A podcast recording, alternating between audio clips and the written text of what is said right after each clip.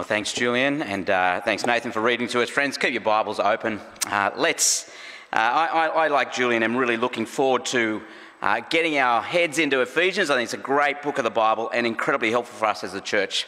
And as we actually, uh, the question I think we're going to be asking as we delve into this particular letter over the next uh, term and a half of Ephesians, the question is where is God's power today? Uh, it may not be a question that's at the forefront of your mind necessarily, but it is a question that is often lurking just beneath the surface, I think, of our Christian lives, even if we don't always verbalise it. At least not in those particular words. It might be lurking in the background, for example, when God doesn't answer our prayers the way we want Him to. Uh, it might be lurking in the background when we suffer and there seems to be no let up. Or when we put ourselves out to share the gospel and all we get is rejection. Or it might be lurking in the background when, when I struggle with some persistent sin that I just can't seem to break free from, even though I pray for it over and again. Or it might even be there when I long for a spouse or when I long for children and God doesn't provide them. You know, there's lots of ways, isn't there, when we might ask the question uh, where we see the evidence of God's power at work in our world today. Now, just this week, I was talking with someone uh, from our church who said to me, I just wish God would give, give us a break. That just something in all that is going on would go in our favour. And you've probably felt like that at some point in your life. What about when you look at the state of our church today? We've already reflected on this a little bit, haven't we? If God is so powerful, why doesn't his church look more powerful? Are you discouraged by the state of the church today? Now, we've lived through an era of church decline in the West, can now get you in serious trouble. Though, still, I guess, not the kind of trouble that they see in other parts of the world. But just try and express, for example, a Christian understanding of marriage, uh, or of sexuality, or of family, or of race or a number of other topics. Uh, discuss those kind of things in your workplace or your university setting or school or wherever it might be, and it may be more than just ridicule that you get. The church looks rather weak. God looks rather weak. And so the temptation might be to keep our heads down, uh, to be discouraged, to wonder what our, our future holds. But can I remind you about the taunts that were made at Jesus when he hung dying on the cross. Remember, as blood was streaming down his body, as he gasped for breath, as he looked defeated. Do you remember the taunts that came to Jesus in that space? Come down from the cross if you're so powerful, if you really are the Son of God. Now, of course, Jesus didn't come down from the cross, that wasn't his plan, but he did rise up from the dead. See, things aren't always what they might seem to be on the surface. Uh, there is a danger for the church, can I say, that we become discouraged by what things might look like on the surface. But that danger, I think, only exists when we don't properly understand or remember or take to heart the teaching of the Apostle Paul in this great book of Ephesians that we're just about to work through. This is a, a letter of great encouragement, can I say, to the church. It's going to be a letter of great encouragement, I hope, to us. Paul wrote so that the Ephesian church would not lose heart in the trials that they faced and then be tempted to move away from the gospel. We must not let looks deceive us, I think, as church today we must not kind of lose heart based on what we see happening on the surface of things. And can I say, I think there's too much at stake to get disturbed or worried about those kind of things. Now, I hope throughout this series in Ephesians that together we'll actually come to, come to see or actually be reminded uh, just how precious is Christ's church that he has bought with his own life and how integral our role is to God's great plans for our world. But before we get into the letter itself, uh, let's just get things in context. Uh, we've already been doing that a little bit uh, having a, by having a look at Paul's own ministry, both in Ephesus and its surrounds. We've looked a little bit at Acts chapter 19. Uh, I think one of the first things that you see is that Paul's, Paul's ministry in Ephesus and the surrounds was a very victorious, a powerful and victorious ministry. We saw it in Acts chapter 19, verse 10, uh, how the Apostle Paul had preached daily for two years uh, in Ephesus in the hall of Tyrannus. And we read in verse 10 so that all the residents of Asia heard the word of the Lord, both Jews and Greeks. Uh, I think there's a bit of a map coming up on your screen there. The gospel spread, notice, not just through if, if the Ephesus, but it spread throughout all of Asia. You see that region there on the map. Thousands are being saved and turning to Christ throughout Asia. But not only that, in verses 11 and 12, we're told that God was doing many extraordinary miracles through the, through the hands of Paul. Now, just like most of the miracles in the book of Acts, they authenticated Paul as a genuine apostle who was continuing the work of Jesus himself. And the gospel was having an extraordinary impact on Asian society. Look at 18, chapter 18, verse and following. Not chapter 18, sorry, chapter 19, verse 18 and following. Also, many of those who were now believers came confessing and divulging their practices, and a number failed mightily. See, there was no shortage of God's power and victory at work in Paul's ministry, but that's not the whole story either. Uh, Paul and other Christians also faced significant conflict and suffering. Uh, in chapter 19, verse 9 of Acts, uh, remember, some of the Jews tried to damage Paul's message and lead people away from it.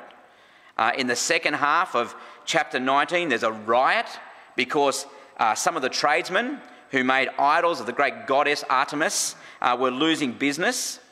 And so Paul's life was actually in danger throughout this time and had to be protected.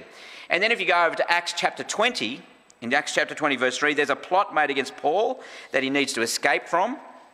And then again, of course, later in chapter 20, as Paul is on his way to Rome after being away from Ephesus for some time, he actually calls together the elders, the leaders of the church in Ephesus, to warn them about what life for the church would be like in the future. And he reminds them that his ministry among them had been through tears and through trials in verse 19 of chapter 20. In verse 23, he tells them that everywhere he goes, he is afflicted and expects to be put in prison. And then he warns them in verses 28 and following to keep watch over themselves and the church because false teachers would come in and try and discredit the message and turn people away from the gospel. And so, as we come to this letter of Ephesians, which is written about five years after Paul had been in Ephesus, uh, everything that he had warned them about is happening. Paul is in prison as he writes to them. Uh, false teachers are troubling the Ephesian church. Pagan superstitions still abound.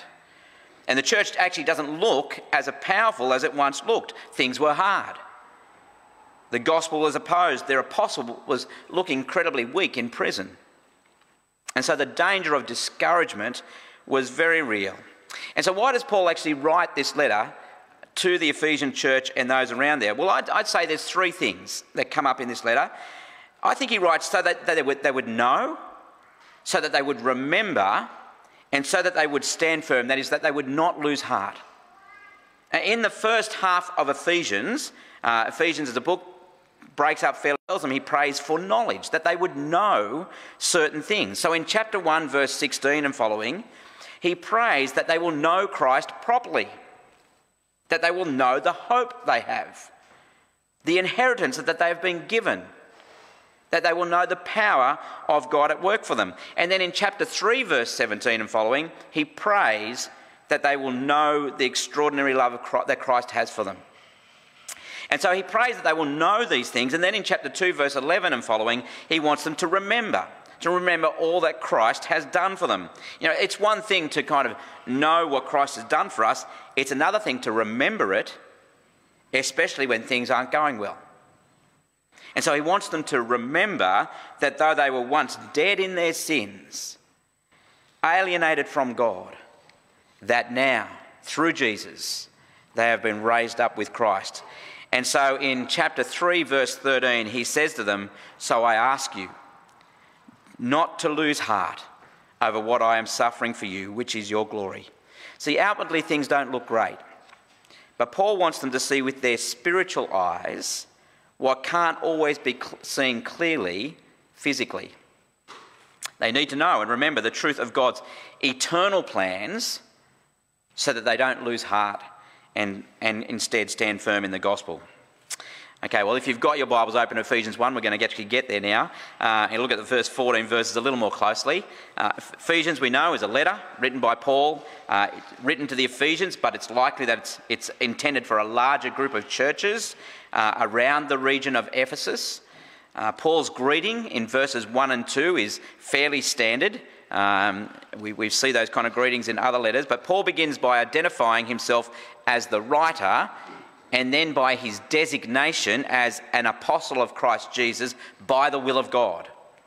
Yeah, Paul is establishing his credentials and official character of his writing. So, as an apostle of Jesus Christ, Paul is fully authorized and sent by, by Jesus. He has the authority to proclaim the gospel and to establish and build up churches, uh, which we're going to see is actually crucial to the fulfillment of God's uh, great plans. But it's pretty overwhelming as you open up the first chapter of Ephesians, chapter 1, and you start looking closely at the uh, few verses that are there from verse 3. I mean, some of our greatest theologians, uh, past and present, actually rave about the rich and impressive nature of this letter that Paul outlines, uh, where, where he outlines God's great plans for the universe and the implications it has for us. And so, verses we've heard for verses 3 to 14, one long sentence. Uh, Paul piles up the descriptions of what God has done for us and why he's done it. And so, as we look at the rest of uh, this passage here this morning, uh, in terms of our outline, it comes under three main headings that is, all ours, all in Christ, all because of God. All ours, all in Christ, all because of God. Uh, so let's just pick it up if we can at verse 3. He says, Blessed be the God and Father of our Lord Jesus Christ who has blessed us in Christ with every spiritual blessing in the heavenly places. I notice that Paul lays it on thick here. Uh, blessed be God with every spiritual blessing. Uh, to be blessed here is to be given things of benefit. Uh, God has blessed us with every blessing. Now, the us here refers to all Christians. Uh, everything of benefit we could possibly need, God has blessed us with. It's not, however, to be mistaken uh, as material blessings. These are, notice, spiritual blessings. In other words, they are much greater than any possible material blessing that God might bless us with. And we'll see that a little more clearly in a moment. But now, in the, in the earlier days, uh, as I reflect on this particular passage, and I've reflected back on my earlier days in the Christian life, I remember on a number of occasions uh, being asked whether or not I had received the second blessing of the Holy Spirit. And from time to time, I was encouraged by another Christian person to pray that I would receive the second blessing of the Holy Spirit, which would empower me to live uh, the Christian life better. The first blessing was okay, uh, but I needed the second one as well. Now, evidently, I was somehow deficient in terms of spiritual blessings, but actually, that's a, that's a contradictory. That's contradictory to what we read here, isn't it? Because it says here that God has blessed me and you with every spiritual blessing. So to speak of a second blessing kind of makes people think that they don't have everything. But if you are in Christ, the Apostle Paul says you do. Now, furthermore, Paul tells us the sphere of this, these blessings. That is, every spiritual blessing God has given us is in the heavenly places. Now, Paul actually uses that term, heavenly places, five times here in Ephesians and nowhere else in his letters. Uh, in chapter 1, verse 20, uh, both God and Christ are seated in the heavenly places above all other rule. Uh, while in chapter 2, verse 6, Christians have also been raised to sit with Christ in the heavenly places. But additionally, in chapter 3, verses 10, uh, it speaks of God's wisdom being made known to the rulers and authorities in the heavenly places. Uh, and then finally, over in chapter 6, verse 12, the spiritual forces of evil arrayed against us are also in the heavenly places. And so, what that actually tells us is that the heavenly places isn't just a kind of a locality where God exists and perhaps the evil forces as well, but it's part of our existence as well. It's the spiritual reality of our existence that we can't see, but that affects us The heavenly places are the sphere where all God's blessings are put into effect for us.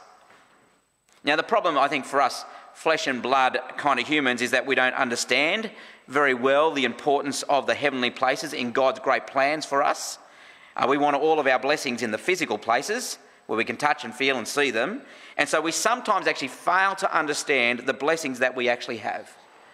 And so let's just take a, a moment to look at how we've been blessed because that's what Paul praises God for here in this first chapter. Uh, verse 4, he praises God because God has chosen us. Uh, verse 5, he speaks of our adoption into God's family. Verse 7, we have been redeemed through his blood and have forgiveness of our sins. Verses 9 and 10, God has revealed his big plan for the fullness of time to us. And then in verses 13 and 14, we have been given the Holy Spirit as a guarantee until we ultimately acquire our, inheritance. And so there's a whole bunch of great blessings here that sometimes we skip over and don't notice. But let's just flesh them out a little bit. I mean, verses 4 and 5 speak of God's election. God has predestined us for adoption as his sons, as his children. Now, I want to acknowledge that people don't always understand this doctrine, nor do they always like it. When it comes to God choosing or predestining people, some people just want to ignore it, put it in the too hard basket. Others might even get angry about it. What right has God got to choose anyone? But in a sense, that's a bit of a funny question, isn't it, to ask God, since He is God after all? But it's a question I've had to ask, and I'm very thankful for this doctrine. It's a wonderful doctrine. Because without this doctrine, no one is going to heaven. If there's no election, then zero people would be saved. Why else do we pray that God would bring people to faith in Him? The Bible tells us that if God didn't seek us, we would never seek Him. Chapter 2, um, which we'll get to, tells us that, uh, that we were once dead in our sins, sons of disobedience rather than sons of God, deserving of God's wrath. But God has chosen to adopt us as His children, not because of any merit of ourselves. So the God of the universe has become our Father. And when the Bible uses the word sons, it's not a, a male female thing, it's a relational term. It means heir. A son inherits all that belongs to his parents. There's no room for pride on our side. God chose the sinful. Isn't he wonderful? And the purpose of our election is that we should be holy and blameless before him, notice. That is, that is to be the character of our lives. But that's not the natural character of our lives, is it? Uh, which is why in verse 7, notice, we have been blessed also with redemption and forgiveness. That is, in order to be adopted, we need to be redeemed and forgiven. In chapter 2, verse 1, uh, Paul says that we were dead in our trespasses and sins. I mean, elsewhere he says that we were slaves to sin, sons of disobedience. And so, in order to be adopted as God's sons, we needed to be bought out of our slavery redeemed from a, a helpless and hopeless situation as slavery is, and forgiven from our sins.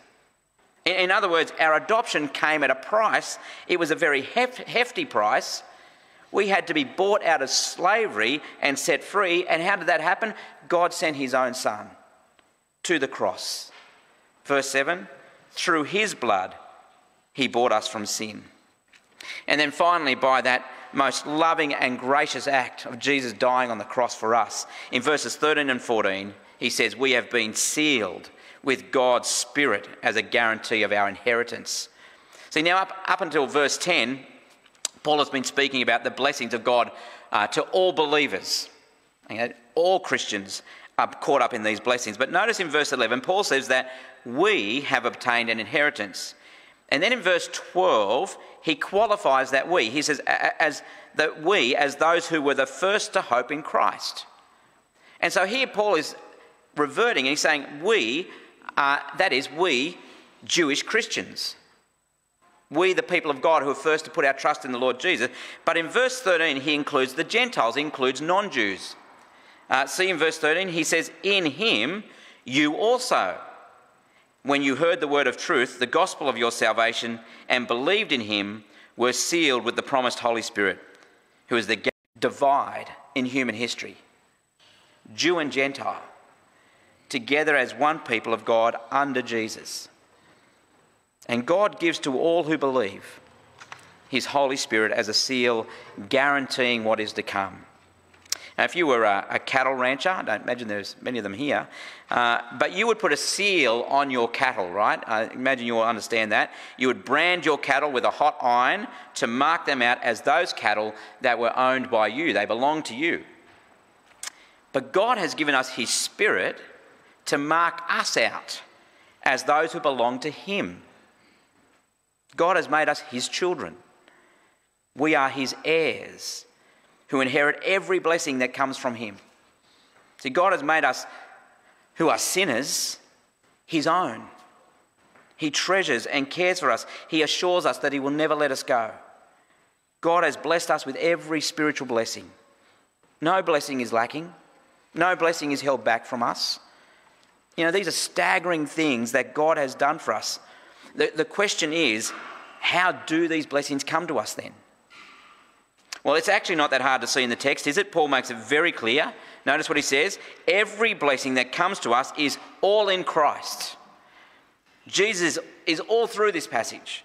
Uh, Paul refers to him 18 times in 14 verses. Uh, verse 3 ought to be getting fairly familiar to us by now, but let me just read it again. He says, Blessed be the God and Father of our Lord Jesus Christ, who has blessed us in Christ with every spiritual blessing in the heavenly places. It's in Christ that God has blessed us with every spiritual blessing. So, verse 5, our adoption is through Jesus Christ. Verse 7, it's in Jesus that we both we have both redemption and forgiveness. And then in verses 9 and 10, God's plan for the fullness of time has been set forth in Christ. As well as those things, of course, verse 11, our inheritance has been attained in him. Our hope is in Christ in verse 12. And verse 13, we receive the Holy Spirit when we believe in Christ. See, no blessing that we receive comes about in any other way other than through Jesus Christ. It's actually the way that God blesses. It's really quite simple. If you don't have Jesus, you don't have the blessings. And the way that Christ achieves them for us is through his death, the shedding of his blood on the cross so that we might be redeemed, forgiven, adopted, and incorporated into God's future plans for all of creation. See how blessed we are if we're among those who have put their trust in Jesus. But notice that Ephesians 1 draws a line in the sand, a line in the sand that people don't like getting drawn.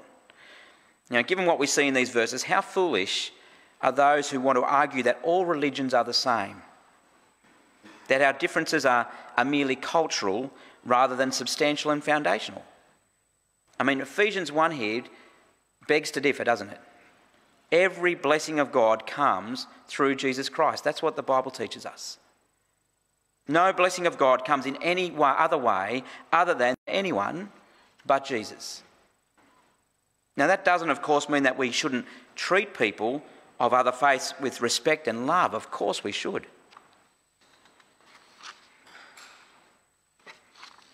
But we can in no way assume that when they that they have any share in God or his blessings whatsoever. See, Christians are those who actually agree with the Apostle Peter.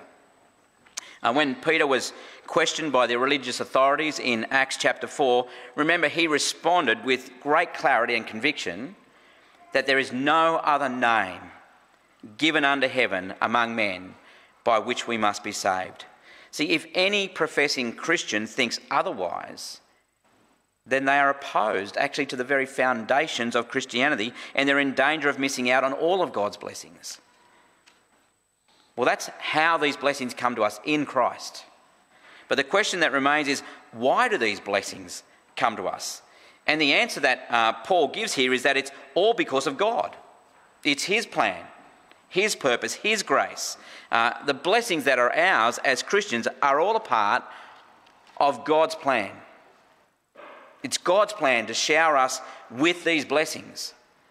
Again and again, Paul makes it clear that it's all his doing in line with his will. So in verse 1, notice, Paul is an apostle by the will of God. In verse 5, we are predestined and adopted according to the purpose of His will. While in verse 9, He has made known the mystery of His will. And then finally in verse 11, He works all things according to the counsel of His will. See, this is God's plan. He does it all, we don't.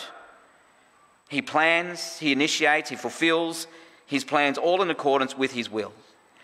Now, I didn't find God, God found me. And boy, am I thankful that He did. But His plan is bigger than simply blessing us. See, our blessing is part of what comes through His greater purpose, which He has now revealed to those who are in Jesus Christ.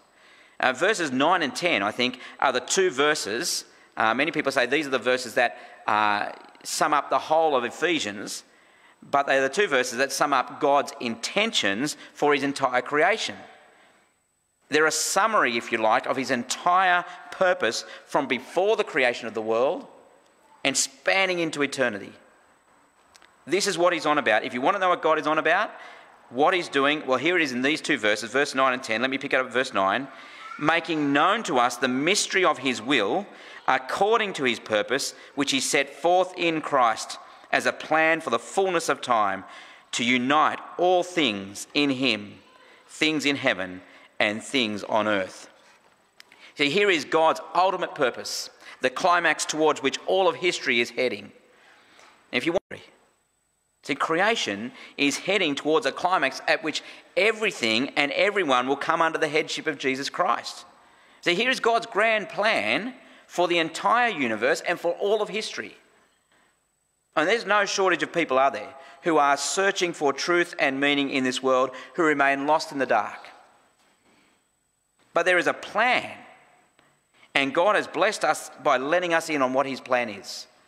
And God is not weak and He's not powerless in fulfilling His plan for history. It's already well advanced. Jesus has already come. That was promised long before. He has already died. He's already been risen from the dead. He is seated now at the right hand of God, verse 20. And the day is coming when he will return to judge. And so, how does all this help us think about God's power today and what at times appears to be a weak looking church? In the words of the author Richard Phillips, people don't think much of the church, they don't think much of Christians. The church is perhaps somewhere where some people go to get something for themselves, maybe to get a lift, to get some help, to make some decent friends. But the world looks on the church as something insignificant and weak. You know, the great and powerful things in the world deal with skyscrapers and stock markets and rising and falling empires, those kind of things.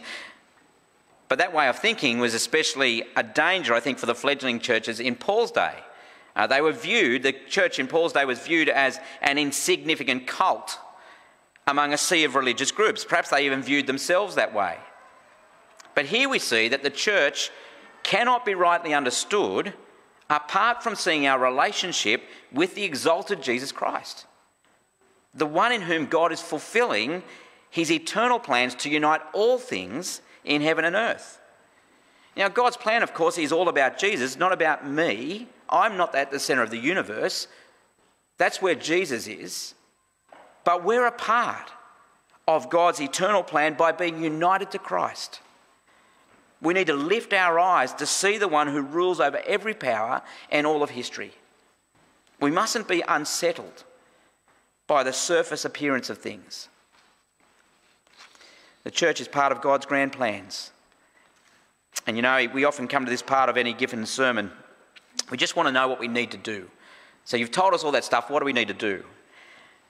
Well, notice that that's not what Paul's concerned about here, is he? Paul's not concerned about what we do at this point. Paul is first and foremost concerned with what we know. He's concerned about what we remember, what we don't lose heart about. See, our world is not random and meaningless. God has a plan that spans all of time and eternity, and it is all being brought to fruition in His Son, the Lord Jesus Christ. That's what we need to remember. That's what we need to understand. And so, my prayer, I think, is the same as that of the Apostle Paul's in verses 17 and following. In fact, as we conclude, let me pray Paul's prayer for the church in Ephesus, let me pray for us this morning. Please join me. I pray that the God of our Lord Jesus Christ, the Father of glory, may give you, Wild Street Church, a spirit of wisdom and of revelation in the knowledge of Him, having the eyes of your hearts enlightened, that you may know what is the hope to which He has called you, what are the riches of His glorious inheritance in the saints, and what is the immeasurable greatness of His power towards us who believe. Amen.